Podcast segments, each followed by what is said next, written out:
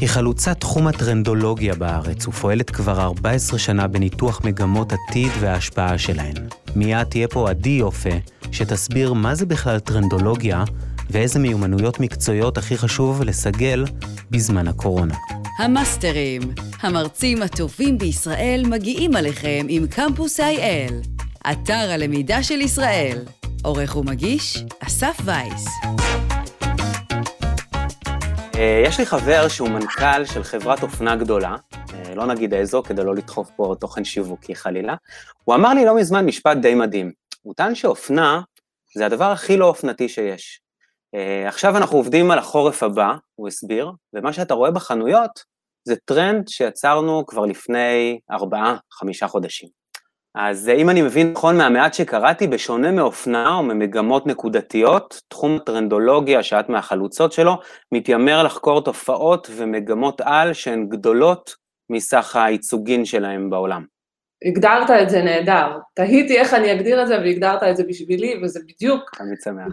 זה בדיוק העבודה, לחבר באמת בין תחומים כמו אה, כלכלה, חברה, טכנולוגיה, פוליטיקה, אה, ולנסות להבין מה מבין כל הדברים האלה בעצם אה, מספר לנו את הסיפור של העתיד, ואיך הולכות להיראות המגמות של העתיד. אז, אז בוא, בואי תספרי בעצם איך זה עובד, איך, איך התחום הזה מתנהל. אה, אז, אז בוא נתחיל רגע משאלה נורא פשוטה, כי כאילו, אתה יודע, כשאנשים אומרים מה חיזוי מגמות העתיד, אז מה, את עושה סטטיסטיקות, את כלכלנית, ובעצם הטרנדולוגיה היא, היא בכלל לא דומה לא לסטטיסטיקה uh, ולא לכלכלה, כי בעצם קודם כל ובראש ובראשונה היא מבוססת על הנחות עבודה שהן שונות לגמרי מהנחות העבודה של המדע המדויק. אה, ואני טיפה ארחיב על זה, כי זה נורא נורא חשוב להבין איך אנחנו חושבים עתיד, אה, בלי שאנחנו חיים בעצם בעולמות הקלאסיים של המדע המדויק. אז המדע המדויק, גם הסטטיסטיקה וגם הכלכלה וגם כל מיני מדעים מדויקים אחרים, בעצם כדי לייצר תחזיות, הם צריכים ניסיון עבר. מה זה אומר? זה אומר שהם כבר פגשו, בעצם השיטה שלהם הייתה כבר צריכה לפגוש איזה משהו שקרה בעבר, ואז הם יודעים להגיד, אוקיי, אה, מחר אנחנו נוסיף לזה עוד איזשהו מספר ואנחנו נפגוש את זה בעתיד. אה, בואו נראה למשל מה קורה בקורונה, הקורונה זו דוגמה מצוינת ואני מניחה שעוד נרחיב עליה, תראו מה קורה למדע כשאין לו בעצם ניסיון עבר. הוא לא יודע, לא קרתה אה, קורונה מעולם, ועכשיו המדע הזה צריך להגיד מה הולך להיות בעוד חודש, ומה יהיו בעוד חודשיים, ומה הולך להיות מחר, ובגלל שאין להם את ניסיון העבר, אנחנו רואים את האנשים הכי מכובדים, את המדענים הכי גדולים, מתבוננים על הדבר הזה, ובעצם נעים בתוך תהליך של ניסוי וטעייה, ולא מצליחים להגיד לנו באופן ודאי מה הולכת להיות התחזית. אז בעצם הטרנדולוגיה בכלל מניחה מלכתחילה, אנחנו מניחים מלכתחילה, שאנחנו לא זקוקים לניסיון עבר. עכשיו, למה אנחנו לא זקוקים לניסיון עבר? כי הטענה בעצם המרכזית של אנשים שעוסקים בחיזוי העתיד, לפי השיטה שלי, היא כזאת שאומרת, אנחנו חיים בעולם משובש. עכשיו, אני לא אומרת את זה רק מהקורונה, אנשים שמכירים אותי אה, ושמעו אותי ומלווים אותי במשך שנים, אה, ואני באמת מרצה בהרבה מאוד אה, במות, תמיד אמרתי שאנחנו חיים בעולם משובש, ואנשים לא הבינו על מה אני מדברת. השיבוש בעצם הוא איזושהי אה, אה, הנחת עבודה אה, נורא מעניינת, היא בעצם אומרת שאם אני אסתכל על העבר ואני אנסה להקיש ממנו על העתיד, אני לא אגיע לשום תחזית רלוונטית.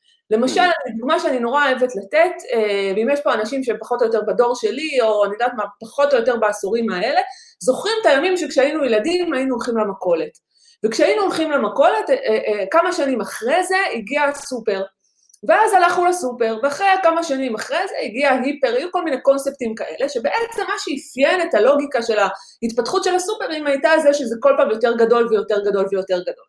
עכשיו, אם אני אומר לכם עכשיו מה יהיה הסופר של העתיד, כמספר האנשים שצופים פה, מספר התשובות, כי בעצם זה שאני אתבונן על איך היו הסופרים לפני שנתיים, או איך הם היו לפני שנה, או איך הם היו לפני חמש שנים, זה לא יספר לי שום דבר על הסופר של העתיד.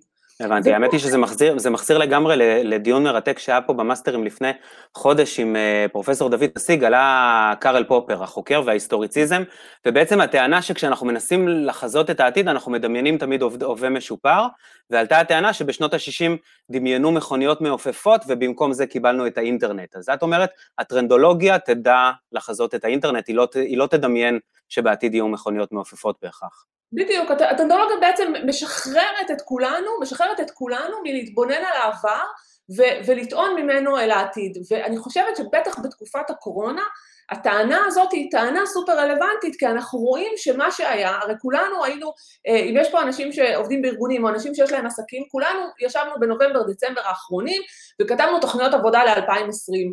אף אחת מהתוכניות האלה לא, לא, לא קרתה, כי הגיע שיבוש בדמות קורונה, שהוא באמת תקלת על כאוטית, אירוע רב נפגעים מתגלגל, אין לי באמת שום מילה אחרת לומר על האירוע הזה, אבל בעצם אם נסתכל על העשור האחרון, אנחנו נראה שהוא רצף של שיבושים כאלו או אחרים. חלקם, מה, חלק מהשיבושים האלה הם, הם, הם שיבושים שנעימים לנו, כי אנחנו mm-hmm. סיפרו לנו כל השנים שזה קדמה, למשל שיבושים טכנולוגיים, אה, למשל התפתחויות, כל מיני רשתות חברתיות, כל, כל הטכנולוגיות שאנחנו יכולים לדמיין, אייפונים, אה, AI, אה, באמת כל הדבר הזה, IoT, כל המילים היפות עם כמה אותיות באנגלית, הם כולם. הם כולם למעשה שיבושים שקרו במציאות שלנו. זהו, אני חייב שנייה, אני חייב שנייה לעצור אותך, כי את משתמשת הרבה במושג שיבוש, ונדמה לי שמאז שפרופסור קריסטנסון, נדמה לי, הגה אותו, הוא נשמע מכל עבר, אז אני אשמח אם שנייה תוכלו, תוכלי להסביר מה, מה זה שיבושיות, מה זו, מה זו חדשנות משבשת. שיבוש זה בעצם, אני אנסה הכי, לומר את זה בצורה הכי פופולרית, זה בעצם אירוע שקורה אה, במציאות, שאנחנו לא יכולים לחזות את, ה, את ההתפרצות שלו, את, ה, את זה, עצם זה שהוא הגיע, זאת אומרת, אה, אנחנו יכולים לדבר בערך, להגיד בערך מה הולך להיות, אבל אנחנו, את הקונקרטיזציה אנחנו לא יכולים לומר, ובעצם ברגע הופעתו במציאות הוא, הוא, הוא משבש במרכאות, הוא, הוא פוגע בכל מיני תעשיות, כל מיני קטגוריות, כל מיני מקצועות, כל מיני אה, אה, אורח חיים כזה או אחר. זה יכול להיות באמת, אני כאילו מדברת הרבה בעולם העסקי, אבל זה יכול להשפיע על פוליטיקה, על מדינות, על, על משפחות, על, על המון המון דברים בחברה ש, שאנחנו חיים בה. אה, ובעצם העסקים האלו, או הנורמות האלה, או כל הדבר הזה בעצם פתאום מתבונן על השיבוש הזה, ואומר, אוקיי, אני מרגיש שיש פה, איזושהי, אה, פה איזשהו אירוע שאני חייב אה, להתייחס אליו, ואני חייב, והוא משנה בעצם את כל מה שהכרתי. אני בעצם אומרת, העולם המשובש הוא, הוא כזה שאנחנו כמעט בכל תחום בחיים שלנו, זה לא רק שיבוש טכנולוגי, זה כמעט בכל תחום בחיים שלנו, ובאמת אם נסתכל, התחלתי להגיד על העשור האחרון, אז זה לא רק טכנולוגיה, תראו מה קורה בפוליטיקה, אה, תראו שזה באמת מאוד מאוד דרמטי בכל העולם, בטח הקורונה, אמ, המון דברים שקורים במציאות והם משנים את כל מה שאנחנו מכירים. ובעצם כשאנחנו אומרים, אוקיי, זה משנה את כל מה שאנחנו מכירים, אז עכשיו איך אני מתבונן על העתיד, אז מה הולך להיות בעתיד? אני, אני לא יודע איך להתבונן על זה, השיטות שאני מכיר, המסורתיות, לא מלמדות אותי איך להתבונן על זה. השיטות שאני מכיר יודעות למתוח קווים מהעבר אל ההווה אל העתיד, ואני בעצם אומרת, רגע, אין קווים. ואני חושבת שזה בעצם המהות אה, של הטרנדולוגיה, הטענה שאין קווים, שהעולם הוא משובש, שאנחנו לא יודעים לחזות משהו מאוד מאוד קונקרטי, אלא באמת, כמו שאמרת בתחילת דבריך, אה, אנחנו יודעים לחזות מגמות על, אה, ובעצם היכולת הזאת היא לחזות את מגמות העל, ולהקיש ממגמות העל על תעשיות שלמות, על מקצועות, על כל מיני דברים, אה, היא בעצם המיומנות, היא בעצם מיומנות העל, אני אומר. Uh, כשמסתכלים על מחקרים שמדברים על מה אנשים צריכים שיהיה להם, איזה מיומנויות, איזה שרירים אנחנו צריכים שיהיה לנו בשנים הקרובות כדי לשרוד, כדי להיות רלוונטיים, אחת מיומנו, מהמיומנויות האלה היא בעצם היכולת לחזות uh, את הדבר הבא בעצמך או בעצמך. זו בדיוק המיומנות הזאת. אז אם אני מבין נכון, ואם לרפרר לפתיח, אז uh, הדפסי רטרו או צווארון סיני זו מגמה אופנתית, נקודתית, אבל למשל uh, טכנולוגיה לבישה uh, זו כבר תופעה, נכון? Uh, כן, כל דבר שהוא קונקרטי הוא נחשב למעשה uh, תופעה, uh, תופעה במציאות. כמו טכנולוגיה חדשה, כמו קונספט חדש, אה, כמו איזושהי התנהגות חדשה, כמו חזרה של תקליטי ויניל, אני יכולה לתת באמת מאות דוגמאות מהסוג הזה. היכולת היא בעצם לנסות ולראות, לחבר את הנקודות. להגיד, אוקיי, מה מספר לי הסיפור הזה שבו אני רואה אה, תקליטי ויניל, ואני רואה שטראמפ אומר ב-2016, אה, Let's make America great again, אה, וכשאני רואה שאנשים חוזרים לאוכל מסורתי כזה של פעם, כל מיני חיבורים כאלה, ואז אני אומרת, אוקיי, אני מזהה מבין כל התופעות שאני רואה במציאות, שאגב, כמו שאתה רואה, אני לא מתייחסת בכלל לתחום מסוים, זה לא שאני חקרתי. תופעות בתחום מסוים, אני מסתכלת על זה באופן רוחבי, אני מסתכלת על פוליטיקה, על התנהגויות במוזיקה ועל אוכל, ואני מנסה להבין מה אני רואה פה. במקרה הזה, ב-2016, בעצם מה שראינו היה מגמת על של נוסטלגיה, של משהו מאוד מאוד גדול, שבעצם ראינו אותה חוצת קטגוריות בהרבה מאוד מובנים. עכשיו, צריך להבין שמי שמזהה, שהוא לא רק אני, זה הרבה מאוד אנשים שיש להם את היכולת הזאת לזהות את המגמות האלה, מנצ... מנצל את זה לטובתו. זה יכול להיות פוליטיקאים, זה יכול להיות אנשי עסקים, זה יכול להיות יזמים, אה, מזהים את הדבר הזה ומגיבים לו. ואז כן. בעצם אתה, מה שנקרא, אתה עם הטרנד. את מדברת פה על משהו חוצה אה, תחומים שבעצם מייצר איזשהו סטנדרט, מה נגיד כמו אה, כלכלה שיתופית ש- שרואים בשנים האחרונות, כלומר... כלכלה שיתופית דוגמה מצוינת, כשצריך להגיד אחת הדוגמאות של באמת, אחת ההגדרות של מגמות על, מה ההבדל בין מגמה רגילה למגמת על? מגמת על היא מגמה שמשפיעה על כמה תחומים בו זמנית. בסדר? נניח אה, עולם של אה, אה, אה, מגמה שבאה אלינו מעולם הטכנולוגי של real time. היכולת שלנו, אה, הצורך שלנו לענות בזמן אמיתי לדברים, או לקבל שירות בזמן אמיתי.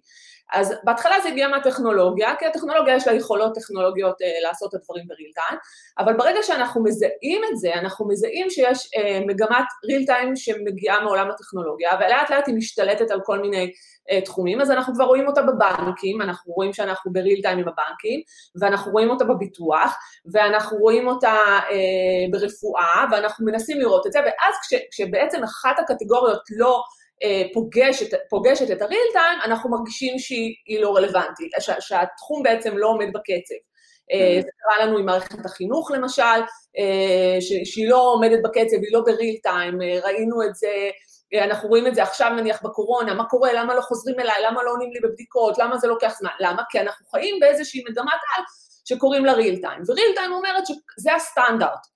עכשיו, העניין הוא ש, ש, אה, שהחוכמה היא לדעת שיש דבר כזה real time, והדבר הנוסף זה להגיד, אוקיי, real time אומנם קיימת אה, בטכנולוגיה, קיימת בבנקאות, קיימת בכל מיני מקומות, אני צריכה להניח שהיא תגיע גם אליי, לא משנה אם כרגע זה מרגיש לי שזה לא רלוונטי.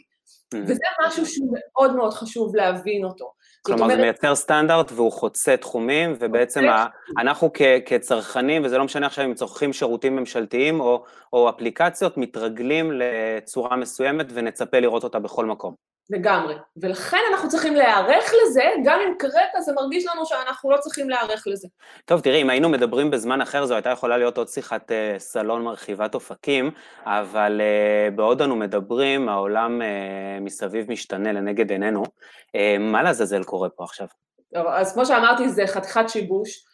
אמ, שהוא באמת, הוא, הוא, יש לו כל מיני פרשנויות מכל, מכל הגישות, הדתות והדיסציפלינות, אין מה לומר, כל אחד מתייחס לאירוע הזה כאירוע אחר. מה שאנחנו כן יכולים אה, לומר, ש, אה, שבעצם הקורונה משנה אה, סדרי עולם, אה, ובעצם אני, אני אגיד משהו ככה, ב, ב, ב, בדרך כלל בחודש דצמבר, בכל שנה בחודש דצמבר, אה, אנשים מהסוג שלי שכותבים תחזיות, אה, אנחנו כותבים מה שאנחנו קוראים הדוח השנתי של התחזיות.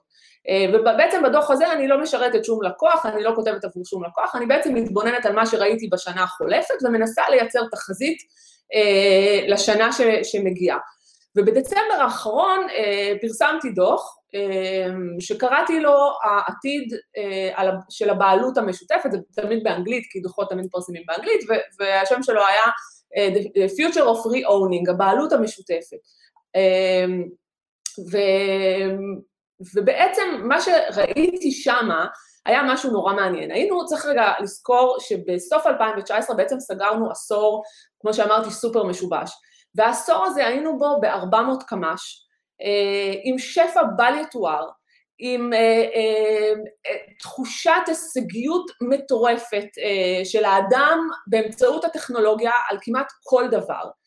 ועדיין בתוך הדבר הזה, ועדיין בתוך התחושה הזאת של השפע, ו, ובאמת הטכנולוגיה, והטיסות לחו"ל, והמסעדות, וכל הדברים האלה, ראיתי בכל זאת התחלה של משהו אה, שסיפר לי איזשהו סיפור חדש. הקורונה עוד לא הייתה, הקורונה הגיעה כמה חודשים אחרי זה, ובעצם הסיפור החדש הזה היה, אה, אנחנו תמיד כשאנחנו מנסים לזהות אה, מגמות, אז אנחנו תמיד הולכים למאמצים המוקדמים, ל-early adapters, שזה קהילות ככה משנות את ההתנהגות שלהם קודם, לפני כולם.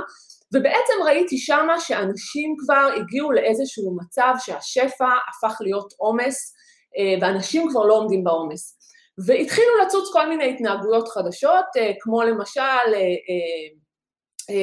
אנשים ניסו לעצור רגע את החיים שלהם, ניסו לעצור את הטירוף הזה של 400 קמ"ש, התחילו לעבור לקניות של יד שנייה במקום לקנות בחנויות רגילות, הם החליטו לאמץ כל מיני התנהגויות שקשורות למינימום בזבוז, זאת אומרת לקנות פחות כדי, כדי לא לזרוק, כדי לשמור על כדור הארץ, כל מיני דברים מהסוג הזה, התחילו פתאום לשים לב לשאלות של פרטיות, מה שעד עד אותו רגע לא, לא הפריע להרבה מאוד אנשים.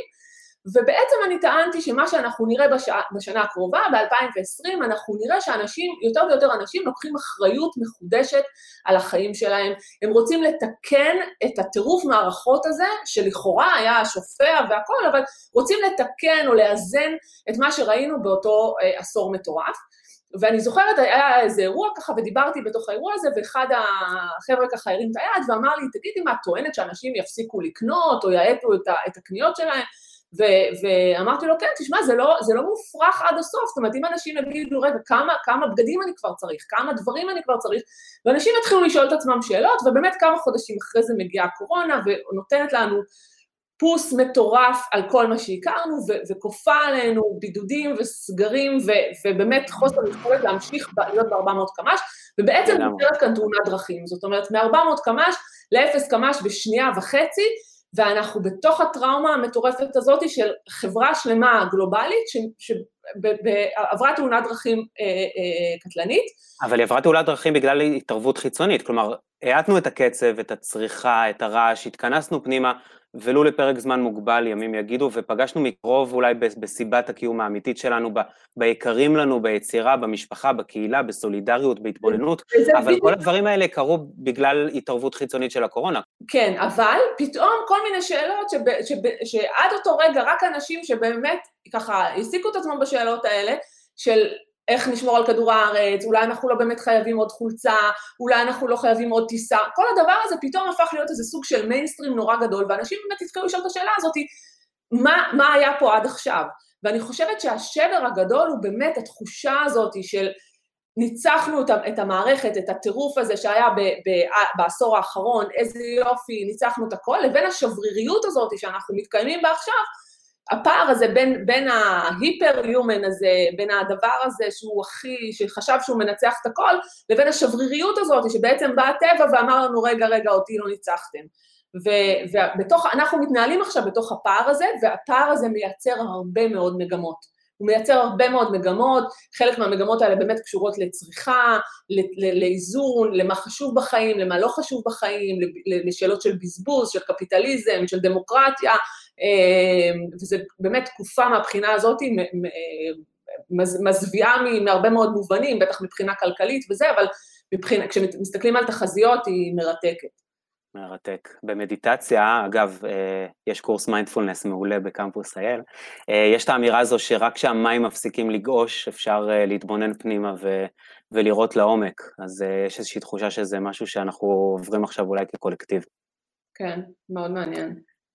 אבל אני רוצה לקחת אותך, את מדברת על מגמות מסוג מסוים, ומדגדג לי לשאול האם אפשר להכניס לדיון מגמות רגשיות, אמון, פחד מזרים, ריחוק, היעדר מגע, היעדר מבט, זה גם חלק מהסקופ של התחום? אז קודם כל אמון זה משהו שעוד ראיתי באותו דוח שככה דיברתי עליו, שכשמחקרים הראו באותו זמן ב-2019 של האנשים אגב בכל העולם מאבדים אמון אה, בממשל, מאבדים אמון בחברות הטכנולוגיה, מאבדים אמון במגזר העסקי, אה, ובעצם מה שאנשים הבינו עוד לפני הקורונה זה שהם יכולים בעצם רק לסמוך על עצמם. אז זה כן אלמנטים שאנחנו אה, מסתכלים על זה. כי, כי ברור שאני מנסה לבחון את כל האקו-סיסטם באותו רגע שאני כותבת תחזית. את מדברת על תחזיות ועל דוחות ושואלים פה הגולשים, עופר, אני רואה, היכן ניתן להיחשף לדוחות השנתיים ולתחזיות האלה? אז הכל נמצא uh, באתר שלי, הדוחות השנתיים בטח חשופים, ב... כל אחד יכול לקרוא אותם באתר שלי, וגם לראות, תמיד שואלים אותי, הישראלים נורא אוהבים לראות, ומה, ומה לא הצלחת לחזות? אז אני תמיד אומרת, הכל באתר שלי, אתם יכולים לראות הכל, אם פגעתי או לא פגעתי, אתם מוזמנים. אז, אז אפרופו מה לא הצלחת לחזות, בואי תשתפי אותנו ב, בכמה דברים שכן חזית. אוקיי, okay, אז אה, אחת התחזיות שאני מאוד, אה, מאוד אוהבת אותה, תמיד יש לי רגשות לתחזיות שאני, שאני כותבת, אה, ואני חושבת שגם סופר רלוונטי לעולם של הקורונה, זו תחזית שקראתי, שכתבתי אותה לפני כמה שנים, וקראתי לה העתיד של החתיכות, שוב כמובן באנגלית, The Future of Pieces. ובעצם מה שזיהיתי לפני כמה שנים היה משהו נורא מעניין, שבגלל שאנחנו נמצאים באיזשהו עודף מידע ו... אה, ועודף אפשרויות ועומס כזה מהכל, אחד הדברים שקרו בכל מיני תחומים זה שבעצם לקחו אה, מוצרים ושירותים וחתכו אותם לחתיכות קטנות כדי לאפשר לנו לצרוך כל פעם חתיכה אחת. אני אתן דוגמה, אני חושבת שהדוגמה הכי, הכי טריוויאלית זה הסטורי, סטורי באינסטגרם. שבעצם לקחו, אם תדמיינו רגע את, ה, את התהליך הזה באמת של צריכת תוכן, מנניח עמוד בחדשות עד, אה, לא יודעת מה, פוסט, אה, פוסט ברשת החברתית, ואחר כך טוויט שזה עוד יותר קצר, ואז לקחו את הסטורי שהוא עוד יותר קצר. עכשיו, סטורי הוא גם, אה, גם נעלם אחרי 24 שעות, אבל הוא גם יש לו את היכולת בעצם לספר לי סיפור או לצרוך תוכן ממש בכמה שניות. אגב, המספרים ברשתות החברתיות מדברים על זה של 2-3 שניות ורצתי הלאה, 2-3 שניות ורצתי הלאה.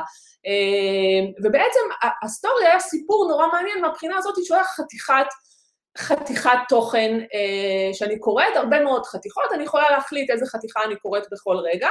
אה, וזה באמת הקל, אפרופו real time וכל ה, מה שדיברנו קודם. עכשיו, מילא בעולם התוכן, עכשיו בואו ניקח רגע את עולם התעופה, ונראה את אותה, אותו, אותו תהליך בדיוק, את אותה מגמה של חתיכות גם בעולם התעופה. הרי אנחנו היינו רגילים שיש כרטיס טיסה, עולה לא יודעת מה, 600 דולר, אה, נוסעים ללונדון עם 600 דולר, ואז עוברות כמה שנים, ופתאום תעשיית התעופה מתחילה לדבר אחרת, לוקחת את המוצר הזה שקוראים לו כרטיס טיסה, וחותכת אותו לחתיכות קטנות, היא אומרת, אוקיי, את רוצה כרטיס? 250 דולר, את רוצה מזוודה? עוד 20 דולר, את רוצה ארוחה? עוד 20 דולר, את רוצה מושב במטוס? עוד, לא יודעת מה, 50 דולר. ובעצם אומרת לי, תקשיבי, תבחרי איזה חתיכה שאת רוצה, את לא חייבת לקנות את כל ה-600 דולר, תבחרי. עכשיו, הדבר הזה בעצם מתאפשר כי יש טכנולוגיה, כי יש כל מיני יכולות אה, כאלה או אחרות לאפשר לי גם לבחור, ואני בעצם משחקת עם החתיכות ובוחרת אם אני רוצה את כל, הח... את כל החתיכות, חלק מהחתיכות, חתיכה אחת. והתהליך הזה הוא תהליך נורא אה, מעניין, כי גם אם אנחנו מסתכלים על העתיד, אנחנו, ונגיד הולכים על עולמות של, אה, אה, לא יודעת מה, מדפסות תלת מימד, או כל מיני תהליכים כאלה, אנחנו בעצם רואים שלוקחים מוצרים ולאט לאט חותכים אותם לחתיכות קטנות, ובעצם מאפשרים לי כ- כבן אדם אה, לצרוך איזה חתיכה שאני רוצה. לגמרי, מוזיקה, מי, מי קנה אלבום בזמן האחרון? הרי כולנו צריכים פלייליסטים כל הזמן. לדוגמה מעולה, גם מוזיקה. Uh, עכשיו בואו בוא נדבר שנייה על uh, עולם העבודה אחרי קורונה. כשהסתכלתי על, ה, על, ה, על התחזית הזאת, ובאתי במגע עם הכאוס הזה שקוראים לו קורונה, uh, אמרתי לעצמי, הנה תחזית, התחזית של העתיד של החתיכות מתממשת, uh, או עומדת להתממש גם בעולם, בעולם העבודה. מה זאת אומרת? שאם אנחנו חיים, אנחנו מבינים שאנחנו חיים, וזה, אף אחד לא חלוק על זה, שאנחנו נכנסים לכמה שנים קשות מבחינה כלכלית, עם אבטלה הולכת וגואה, אה, אני לא צריכה לפרט, זה ברור, ובעצם האתגר יהיה אה, עולם העבודה, איך הוא ייראה. ובעצם הטענה שלי שעולם העבודה ישנה את פניו כמו שאנחנו מכירים אותו. זאת אומרת, בואו ניקח רגע את עולם העבודה, ונניח אני, יש לי משרה, נניח אני שכירה, אני אתן את זה תכף בשתי הדוגמאות, אני שכירה ויש לי משרה של 100%. ייתכן שבשנים הקרובות, בעצם מה שאנחנו נראה בעולם העבודה, אנחנו נראה את הדבר הזה נחתך לחתיכות קטנות. 20% מה, מהזמן שלי אני אעשה X תפקיד, ו-20% מהזמן אני אעשה עוד Y תפקיד, ואחר כך אני אעשה עוד משהו ועוד משהו, ובסופו של דבר אני אבנה לעצמי משרה של 100%, שייתכן שחלקה לא באותו מקום. Mm-hmm. ייתכן שחלקה לא יהיה באותו מקום. זה ה gig economy. אז ה gig economy אומר, gig economy זה בעצם היכולת שלי לייצר הכנסות אה, אה, מכל מיני חלטורות, בסדר? זה להגיד, אוקיי, הזכרתי Airbnb, הזכרתי אובר, עשיתי זה, עשיתי זה. אני, אני בעצם אומרת, עזבו, זה לא חלטורה. זה הסיפור שלנו. הסיפור שלנו בעצם אומר שאנחנו צריכים לחשוב שהעולם החדש מדבר בכללים חדשים, העולם שאחרי הקורונה מדבר בכללים חדשים, האתגרים הכלכליים שלו הם אתגרים מאוד מאוד גדולים, ואם, כמו שטענתי קודם, אנחנו מזהים מגמת על שקוראים לה העתיד של החתיכות, אנחנו יכולים להניח שהיא גם תשפיע אה, על עולם העבודה. אגב, גם בעסקים אה, יש את, ה, יש את הדבר הזה שאתה פתאום מ, מ, מ, הופך להיות שחקן שלא מוכר רק דבר אחד. אה, גם ברמת, גם ברמת ה... אני יכולה להגיד לכם לפחות על עצמי, אני כמי שיש לה עסק כבר 14 שנה, העסק הזה עבר כל כך הרבה גלגולים וכל כך הרבה התאמות, ואני מוכרת קצת, קצת כזה וקצת כזה וקצת כזה וקצת כזה, ובסופו של דבר זה הופך להיות המאה אחוז שלי. אה, בכל אחת, אגב, וזה משהו שנורא חשוב להגיד, כי באמת הכותרת של המפגש הזה זה מיומנויות, כל אחד מהרכיבים האלה הוא רכיב שדורש מיומנויות מסוג מסוים. אנחנו כבר לא יכולים לבוא ולומר, אוקיי, וזה מתחבר לראשית דבריי על העבר ושמקיש על העתיד, אוקיי, זה תמיד היה ככה. אנחנו, אני עובדת עם ארגונים גדולים, אני מכירה את, ה, את, ה, את השפה הזאת, כבר מאה שנה זה מה שאנחנו מוכרים. אנחנו חברה עולמית, אנחנו כבר לא יכולים לדבר ככה. כי אנחנו חיים בתוך שיבוש, ולכן אנחנו צריכים שיהיו לנו מיומנויות חדשות שיאפשרו לנו להגיב כל הזמן לשיבושים האלה. עכשיו, הדבר, אני, אני אנסה רגע לחדד את זה, כי זו נקודה נורא חשובה.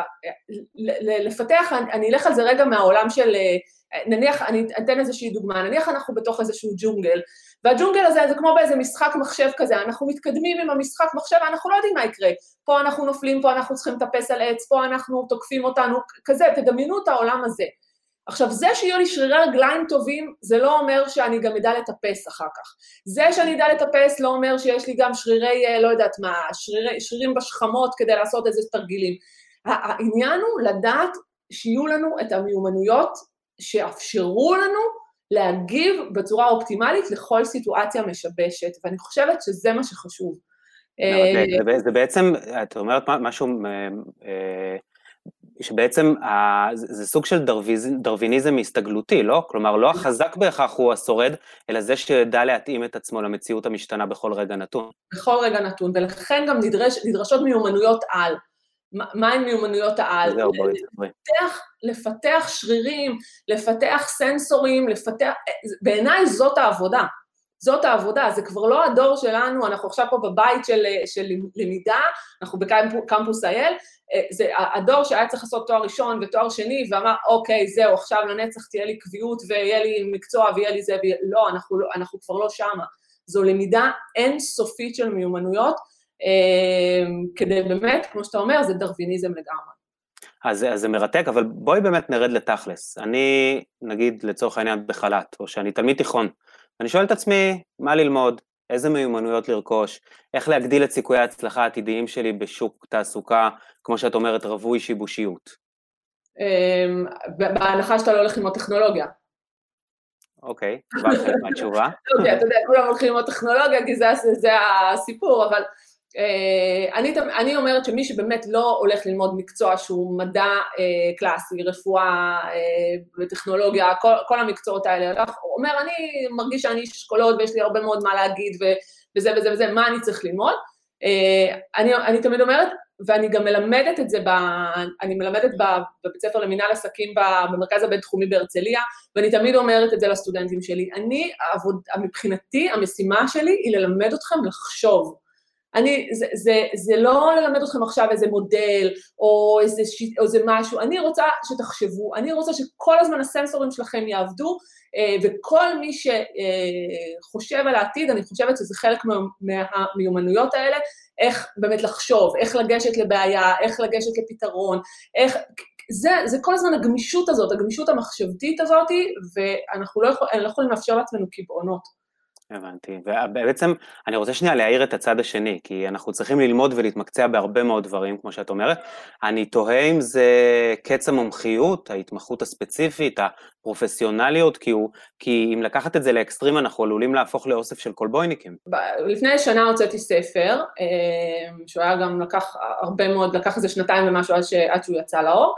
אה, והספר אה, קוראים לו הבא, השיטה לחזות טרנדים בעולם משובש. ואחד הפרקים בעצם בספר מדבר על, אה, על התמה של ישעיהו ברלין, על הקיפוד והשועל. אה, ואני מדברת שם גם על פרופסור טטלוק, שבעצם בחן כל מיני אנשים, ובחן איזה אנשים בעצם יודעים לחזות יותר טוב את העתיד. האם הקיפודים, שזה באמת האנשים המתמחים ויודעים הכי טוב את, ה, את הדיסציפלינה שלהם, או השועלים שהם יודעים אמ, אני לא אגיד קצת, כי זה כאילו מקטין את זה, אבל יש להם, הם יודעים הרבה, הם יודעים קצת מכל דבר, אבל בסופו של דבר יש להם ידע רב. אמ, וטטלוק בעצם טוען במחקר שלו אה, שהשועלים יודעים לחזות יותר טוב מהקיפודים. עכשיו, אה, ובעצם אני, אני אומרת גם בספר, ואני גם אומרת כאן, אנחנו צריכים להיות יותר שועלים. זה לא אומר שאתה, אם אתה עכשיו, אה, לא יודעת מה, עורך דין, אה, ואתה יודע הכי טוב את עולם המשפט, ואתה עורך דין מצוין, אבל יש עוד דברים שצריך לדעת. עכשיו, לזה אני, אני רגע רוצה אה, לחבר עוד איזושהי טענה בטרנדולוגיה, והטענה בטרנדולוגיה היא שכמו שאמרתי, אני לא מסתכלת על קטגוריות. נהפוך הוא, אני אטען משהו הרבה יותר מאתגר, אני אטען שהקטגוריות משפיעות, קטגוריות שאני בכלל לא יכולה לדמיין, יכולות להשפיע על התחום שלי. אז אני יכולה להיות בתוך התחום שלי הרבה מאוד שנים, אבל לא לשים לב שפתאום מהצד או מלמעלה או מלמטה מגיעה קטגוריה אחרת ומשפיעה עליה. כי אני כל כך רגילה להיות קיפוד שאני לא שמה לב לדברים. אה, ולכן העניין הוא באמת כל הזמן לעלות בגובה, כל הזמן להיות חשופים להרבה מאוד תחומים, להתפתחויות כאלה או אחרות, ובאמת לראות דברים שהם לאו דווקא בליבה שלי. זה לא אומר שאתה לא יכול להיות עורך דין מצוין, או רופא מצוין, או איש טכנולוגיה מצוין, אבל אתה כן צריך כל הזמן להשקיע בלהבין מה קורה מסביב, כן, כי אחרת גם מפספס המון דברים. אה, מעניין מאוד, האמת שפה המקום להזכיר, יש לנו ערוץ אה, טלגרם שנקרא ללמוד איך ללמוד, ולפני כמה זמן שאלנו את העוקבים שם אה, לפי המסה של ישעיהו ברלין, מה אתם יותר שועל או קיפוד, אני חייב בה, בהקשר הזה להגיד לך משהו, אני, אני מגיע מעולם התקשורת, לפני קמפוס עבדתי בטלוויזיה, בעיתונות, ואני יכול להעיד שזה בהחלט תחום של לדעת קצת על הרבה נושאים, אה, ויכול להיות שזה במובנים מסוימים מה שמאפשר קצת לעיתונאים אולי לכתוב את ההיסטוריה של היומיום, ואת בעצם אומרת, זו מיומנות שמאפשרת לך לכתוב את ההיסטוריה של המחר. אני, אני אומרת, אני צריכה להתבונן על הרבה מאוד דברים. אה, אם אני יכולה לתת באמת איזשהו כלי לאנשים שמקשיבים לנו, אה, אחד, הרי אמרתי בתחילת דבריי שאני בעצם לא מתבוננת על העבר כדי להקיש על העתיד, אז ישאלו אותי, אז על מה את כן מתבוננת? בדיוק. אז אני מתבוננת על ההווה, ואני מתבוננת על ההווה בכל כך הרבה ממדים, אה, שאני צריכה בעצם לתעד כמו איזה היסטוריון, אה, אני צריכה, כל היסטוריון של העתיד, אני כל הזמן צריכה אה, לתעד את מה שקורה בהווה, ולראות, לנסות באיזשהו שלב לחבר את הנקודות של ההווה ולהקיש מהם על העתיד. אז אם אני באמת יכולה לתת איזשהו טיפ או איזשהו כלי, אני, אה, אה, אה, אחד הכלים הכי, באמת, הכי בסיסיים, ואני חושבת שהם, שכל אחד יכול ליישם אותם, זה פשוט לפתוח איזשהו פתק, נוט כזה בטלפון שלו, או בצד באיזה מחברת, לא משנה מה, וכל פעם שאתם רואים איזה משהו חדש, לא משנה מאיזה תחום הוא, גם אם התחום שלכם או לא מהתחום שלכם, אם, אם אתם רואים את זה, אה, פשוט תרשמו לכם את זה באותו פתק, ותגידו, היום ראיתי, לא יודעת מה זה סטארט-אפ, היום ראיתי איזושהי טכנולוגיה, היום ראיתי איזה מישהו שאמר לי משהו, היום ראיתי את זה באיזה כנס, היום קראתי ככה וככה, ופשוט תתעדו את הדברים אה, שהם חדשים, שאני יודעת שלאנשים שחיים בעולם של שגרה, וזה לא עבודה שלהם, זה מאוד קשה לחיות כל הזמן על המעודכנות הזאת, אבל אין, אין לנו ברירה. כי עם הזמן אתם תראו אחרי שבועיים, חודש, חודשיים, אתם תתבוננו על כל הרשימה הזאת שעשיתם ואתם תגידו, וואלה, עכשיו שמתי לב שזה הולך לשם. עכשיו שמתי, כבר ראיתי את זה לפני כמה חודשים שזה הולך לשם. וזה באמת משהו נורא נורא בסיסי, זה לא זה, אבל, אבל עצם התשומת לב זה סוג של חיישן. ממש אה, טיפ מצוין גם לקחת איתנו, בהקשר הזה גם אה, ראוי להזכיר את הקורס המצוין ש, שעלה לא מזמן אה, בקמפוס האל, כישורי עבודה רלוונטיים בעולם משתנה של זרוע עבודה, שגם מאוד uh, מתקשר לכל הנושא uh, שיחה הזה. בואי ניתן קצת שאלות מהגולשים. יובל מרנין שואל, האם תימשך המגמה של העסקת עובדים חיצוניים, פרילנסרים? אז זה, זה באמת מתייחס למה שאמרתי קודם, על הכלכלה של החתיכות. אני חושבת שאנחנו צריכים בכלל להתייחס לזה של מה זה פרילנס? פרילנס יכול לעבוד 30 אה, אחוז משרה באיזשהו מקום, ועוד ב-20 אחוז משרה להיות פרילנס, ועוד לעשות עוד איזה, וב-50 אחוז האחרים הוא יכול להיות יזם. אמ, אני לא מתייחסת למגמות כמו שהן, אלא אני מנסה באמת לצייר איזשהו עולם חדש, אה, עתידי, רלוונטי, שמתכתב באמת עם מגמות כלכליות, ופרילנס הוא נותן שירותים, אז זה לא, אולי זה לא יהיה במתכונת אה, שאנחנו מכירים, זה יכול להיות רק חלק ממשהו שמישהו עושה. אמ, שאלה נוספת שמגיעה מאבישי פרידלר, מצוות קמפוס אייל, בעצם הצד השני של עולם מפורק לחתיכות הוא עולם של אה, סולידריות ושל אחווה. אה, יכול להיות שכלכלה שיתופית אה, זו דווקא דוגמה לסולידריות ולכוח כזה של קהילה? אמ, אני חושבת שבאמת הקורונה הציפה, כשהתחילה הקורונה ממש, אז כתבתי מפת, מפת מגמות הקורונה. ובעצם דיברתי שם על ארבע מגמות מרכזיות, שאני חושבת שהן בעצם מספרות את הסיפור של הקורונה. אה, ואני שנייה רגע ארחיב על זה. המגמה הראשונה היא הנושא של הרימוט, המרחוק, אה, שאנחנו רואים באמת את עולם העבודה, איך הוא לוקח לשם, ועולם הלימודים וכל האזורים האלה. אה, העולם, המגמה השנייה דיברה על לוקאליות, על, על זה שבעצם פתאום אין גלובליזציה, אנחנו לא יכולים לטוס לכל מקום, אנחנו בהתחלה גם אפשר היה להזמין מכל מיני אה, פלטפורמות, ובעצם מה שראינו ב, בלוקאליות אה, זה משהו נורא מעניין, פתאום איזו סולידריות נורא חזקה, גם של קהילות, גם בין אנשים, גם של המקומיות הזאת, של היצור המקומי. פתאום אמרו, וואו, אנחנו, אנחנו רוצים לפרגן לחקלאים המקומיים, ליצרנים המקומיים, פתאום ראינו איזושהי עדנה שיצאה מאיתנו, גם, וזה היה גם נורא מעניין לראות שכל מדינה בעצם דאגה לעצמה. כל אחד, כל, כאילו פתאום לא הייתה גלובליזציה וחזרנו איזה עשרות שנים אחורה וכל אחד דאג לעצמו, ואני חושבת שבאמת הקורונה חילצה מאיתנו את, ה, אה, את הסולידריות הזאת, אחרי באמת עשור, עשור, אולי אפילו יותר, של, של ניכור, ניכור מאוד מאוד גדול, של ה, שאפיין את תקופת השפע ו-400 אה, קמ"ש, ואני חושבת שזה מאוד מאוד יפה ומאוד מעניין. אה, אגב, אני חושבת שנדרשת גם סולידריות בתקופה כזאת של, של העתיד של הבעלות המחודשת. כשאין לך אמון, אתה יכול לסמוך רק על, רק על הפירס שלך בעצם, על האנשים סביבך, וזה מאוד מאוד חשוב בתקופה כזאת. מרתק. שאלה נוספת מטליה קולודני, גם מצוות קמפוס אייל. אמ, האם כדאי להשקיע בתארים מתקדמים, כמו מאסטר ודוקטורט? האם יהיה להם ערך בשוק תעסוקה של השנים הקרובות? אה, ואני אצטרף לשאלה שלה, שלה, שלה ואשמח אם אה, תוכלי להרחיב אמ, על טרנדים בעולם הלמידה, שהקורונה לגמרי הוכיחה לכולם שהוא הולך ומשתנה לנגד עינינו. אה, אז, אז אני רוצה להגיד, אני רוצה להגיד על זה כמה דברים. א', אנחנו רואים את העתיד של החתיכות גם בעולם הלמידה.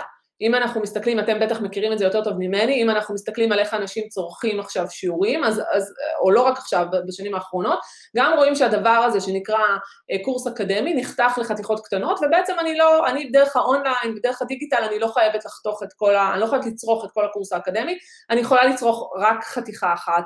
אה, ממנו, ואני חושבת שזה יתרון מאוד גדול, כי אני, כמו שאמרנו קודם, אם אני, שוע, אם אני שועל, אז אני, אני רוצה רק חלק מהחתיכות, ואני לא רוצה את כל הקורסים האקדמיים. מה, ש, מה שכן אה, מעניין, ולפחות אני חוויתי את זה, אה, חוויתי את זה גם כאימא לילדים שלמדו בזום וגם כ, אה, אה, גם כמרצה באקדמיה וגם כמי שמרצה בהרבה מאוד ארגונים, אה, הזום הוא פתרון הוא בעצם לקח את המרחב הפיזי וניסה לדמות ולהעביר אותו למרחב הדיגיטלי. זה, זה קצת מזכיר לי שבימים שהיה פרינט, שהיו עיתוני פרינט, אז, והגיע הדיגיטל, אז, אז עשו מיד מעבר מהפרינט לדיגיטל עם אותו, עם אותו לאאוט של עיתון, זאת אומרת מיד עשו איזשהו, אה, ניסו לייצר את הפרינט בתוך הדיגיטל. כן, קודם כל עושים רפליקה של הקיים בעצם, גם כן, כמו בדיוק. במפות ראינו את זה עוד הרבה לפני ווייז, קודם מעלים את המפות לדיגיטל. בדיוק, ו- ולקח זמן עד שטייבו את החוויה הזאת לחוויה נכונה למרחב הדיגיטלי. ואני חושבת שבאמת הזום הוא איזשהו פתרון ביניים כזה, כי הוא בעצם לקח מרחב, כיתה, לא יודעת מה, 30 אנשים, שם אותם אחד מול השני בזה, אבל זה עדיין לא פתרון אה, מטויב. אה, הוא אמנם מאפשר, הוא מאפשר אה, להרצות בפני הרבה מאוד אנשים, בהרבה מאוד מדינות, לא חייבים לטוס, אבל עדיין אני מרגישה שזה לא פתרון מטויב, אה, והוא לא, לא ממקסם את החוויות הדיגיטליות עד הסוף. אבל אני חושבת שבאמת העולם של החתיכות והיכולת לצרוך אונליין תוכן הוא דרמטי. כן, אז האמת היא שאנחנו רואים את זה ממש יום-יום בעשייה שלנו, ו- וכאן המקום אולי אה, אה, להגיד למי שלא מכיר אותנו עד עכשיו, ואל תדאגו, זה לא אה, הפסקת פרסומות. אה, אנחנו קמפוס אייל, המיזם הלאומי ללמידה דיגיטלית, אנחנו מציעים מאות קורסים מעולים, מקצועיים ואקדמיים, כולם בחינם, מתוך אמונה שידע, השכלה והכשרות זה public goods וכולם יכולים וצריכים ליהנות מהדבר הזה אה, ללא עלות, אבל מישהו שואל פה אה, בתגובות, אה, מישהי, אפרת, ותודה אפרת, התחלת למנות מקודם ארבע מגמות אה, ופירטת את המרחוק ואת הלוקאליות, אה, ואם תוכלי אה, להתייחס גם לשתיים הנוספות. Um, המגמה השלישית הייתה um, הייתה הנושא של סטריליות, כל הנושא הזה של איך היחס שלנו בעצם לניקיון ול... אמ, כל, כל החוויה הזאת שמאוד משנה התנהגויות כשאנחנו נכנסים לכל מיני מקומות, או מה זה אומר בעצם על, ה, על הממשק האנושי כשאני פתאום מגיעה לפגישות ואני לא לוחצת ידיים, אה, זה משהו שמאוד מעניין וצריך להסתכל עליו בכלל, כל שאלת המרחב הפיזי, אמ, לאן זה הולך. אז המגמה הרביעית הייתה cocooning, cocooning זה mm. גולם, אה, כשבעצם אנחנו רואים אה, שאנשים, אה, כשיש איום חיצוני, נכנסים לתוך הבית כמו גולם, וה cocooning הזה, שבעצם התפקיד של המרחב הזה, הביתי, אנחנו מבשלים יותר, אנחנו עושים יותר דברים בתוך הבית, כל הנושא של, ה, כל הנושא של המשפחה, גם בהתחלה, וגם המגמות יותר מורכבות, כמו בדידות למשל. מה זה אומר על אנשים שהם נכנסים לתוך בית, אבל הרבה באמת אה, סביב העולם הזה גם, של do it yourself, זה שזה דברים מאוד מעניינים אה, ש, שקורים, שלא עשינו קודם. אני רק אסכם שאת מדברת בעצם על, על מרחוק, על אה, לוקאליות, על אה, סטריליות ועל cocooning. אה, כן. ואת כל זאת ועוד אפשר עוד לקרוא גם באמת באתר וגם... כן, המטרה אפשר להוריד אותה גם באתר שלי ולהדפיס אותה וזה. האמת היא שאני חייב להעלות שאלה, ש... אל תשאלי אותי למה, ואני זוכר שמישהי שאלה בשיחה בכלל עם, uh, לפני חודש במאסטרים, אני לא טועה, קראו לה נועה, היא שאלה מה, מה הקורונה וכל השינויים האלה יעשו לאיזון uh, של העבודה, uh, איזון בית עבודה, כלומר, מה יקרה לעבודה מרחוק, uh, ובהקשר הזה של גיג אקונומי, אני אשמח גם להתייחסות שלך לנושא הזה, כי נראה לי... אז, אז אני חושבת שדרך הדברים שאנחנו מאוד רואים זה uh, סוג של איזון, זאת אומרת, uh, נניח, היום, אני כבר רואה את זה היום, נכון שאנחנו עכשיו ככה בראשית איזושהי התפרצות נוספת וזה, אבל אה, אה כשאנשים אומרים אה, פגישות, אז אומרים, אז בואו נעלה בזום. ו, ו, ולא רק בגלל הקורונה, כי לא, אולי לא צריך לקחת את האוטו ולנסוע עכשיו שעה ולחנות ולעמוד בפקקים ולחזור עוד שעה, וכל האירוע הזה זה ארבע שעות. אנחנו הופכים להיות הרבה יותר יעילים, מנצלים את הזמן יותר נכון, מבינים שלא צר, על כל פגישה צריך לבזבז ארבע שעות עכשיו, ואז בעצם היכולת שלנו, כמו שאמרתי, זה, זה ה-re-owning הזה, זה לקחת בעלות על איך החיים שלנו נראים. כי כשאנחנו עובדים מהבית, אנחנו צריכים לעשות את הפאוזות האלה, אין אף אחד שעושה את זה בשבילנו, ואז אנחנו יכולים להגיד, עכשיו אני עובד, עכשיו אני עובדת, עכשיו אני, לא, עכשיו אני עם הילדים, עכשיו אני לא עם הילדים. זה כן. פשוט ניהול, אה, ניהול, של ה, ניהול של האירוע באופן אחר. אה, טוב, עדי, זה מרתק, יש עוד הרבה מאוד שאלות, לצערי אנחנו צריכים להתקרב לסיום, לשאלה הזהה שכל המאסטרים נשאלים בסוף, אבל אה, לפני זה אנחנו נגיד שקמפוס IL מובל על ידי מטה ישראל דיגיטלית במשרד הדיגיטל הלאומי והמועצה להשכלה גבוהה ומציע את הקורסים הטובים ביותר לכולם, בחינם, תוכלו למצוא אותם בקמפוס.gov.il, ולסיום, מאחורי השידור הזה עומדים הרבה מאוד אנשים יקרים ומוכשרים, טליה קולודני, אמיר גירון, לי רוזנפלד, רונית האריס ממן, אורוסם נוסבאום ודוקטור צביה אלגלי. אה, ועכשיו חזרה אלייך, עדי, לשאלת הסיום, שתפי אותנו במשהו חדש שאת למדת לאחרונה. אמ, אז אני דווקא אתן איזה טוויסט בעלילה, כי אני הרבה מאוד שנים חיה בעתיד, וכל הזמן רק משרטטת אה, תחזיות, ואני חושבת שמה שהתקופה האחרונה לימדה אותי זה להיות רגע אה, כאן ועכשיו, וגם ליהנות אה, מרגעים קטנים ומג'סטות אה, קטנות, ומרגע לעשות כל מיני דברים שבתקופת ה-400 קמה שאפילו לא שמתי לב אליהם. אה, וזהו, ואני חושבת ש... וגם כמו פולניה טובה, אה, כל הזמן אני אומרת, יא, איך ידעתי, איך ידעתי, איך ידעתי. אז מזה אני גם נמנעת בתקופה האחרונה, כי זה באמת מצב, מצב שאסור להגיד. כן. דברים טובים. אז פה המקום uh, להודות לכל הצופים והצופות, ובעיקר להודות לך, עדי יופה, על uh, שיחה מרתקת. תודה רבה לכם, תודה שהייתם. המאסטרים, המרצים הטובים בישראל מגיעים עליכם עם קמפוס IL, אתר הלמידה של ישראל. עורך ומגיש, אסף וייס.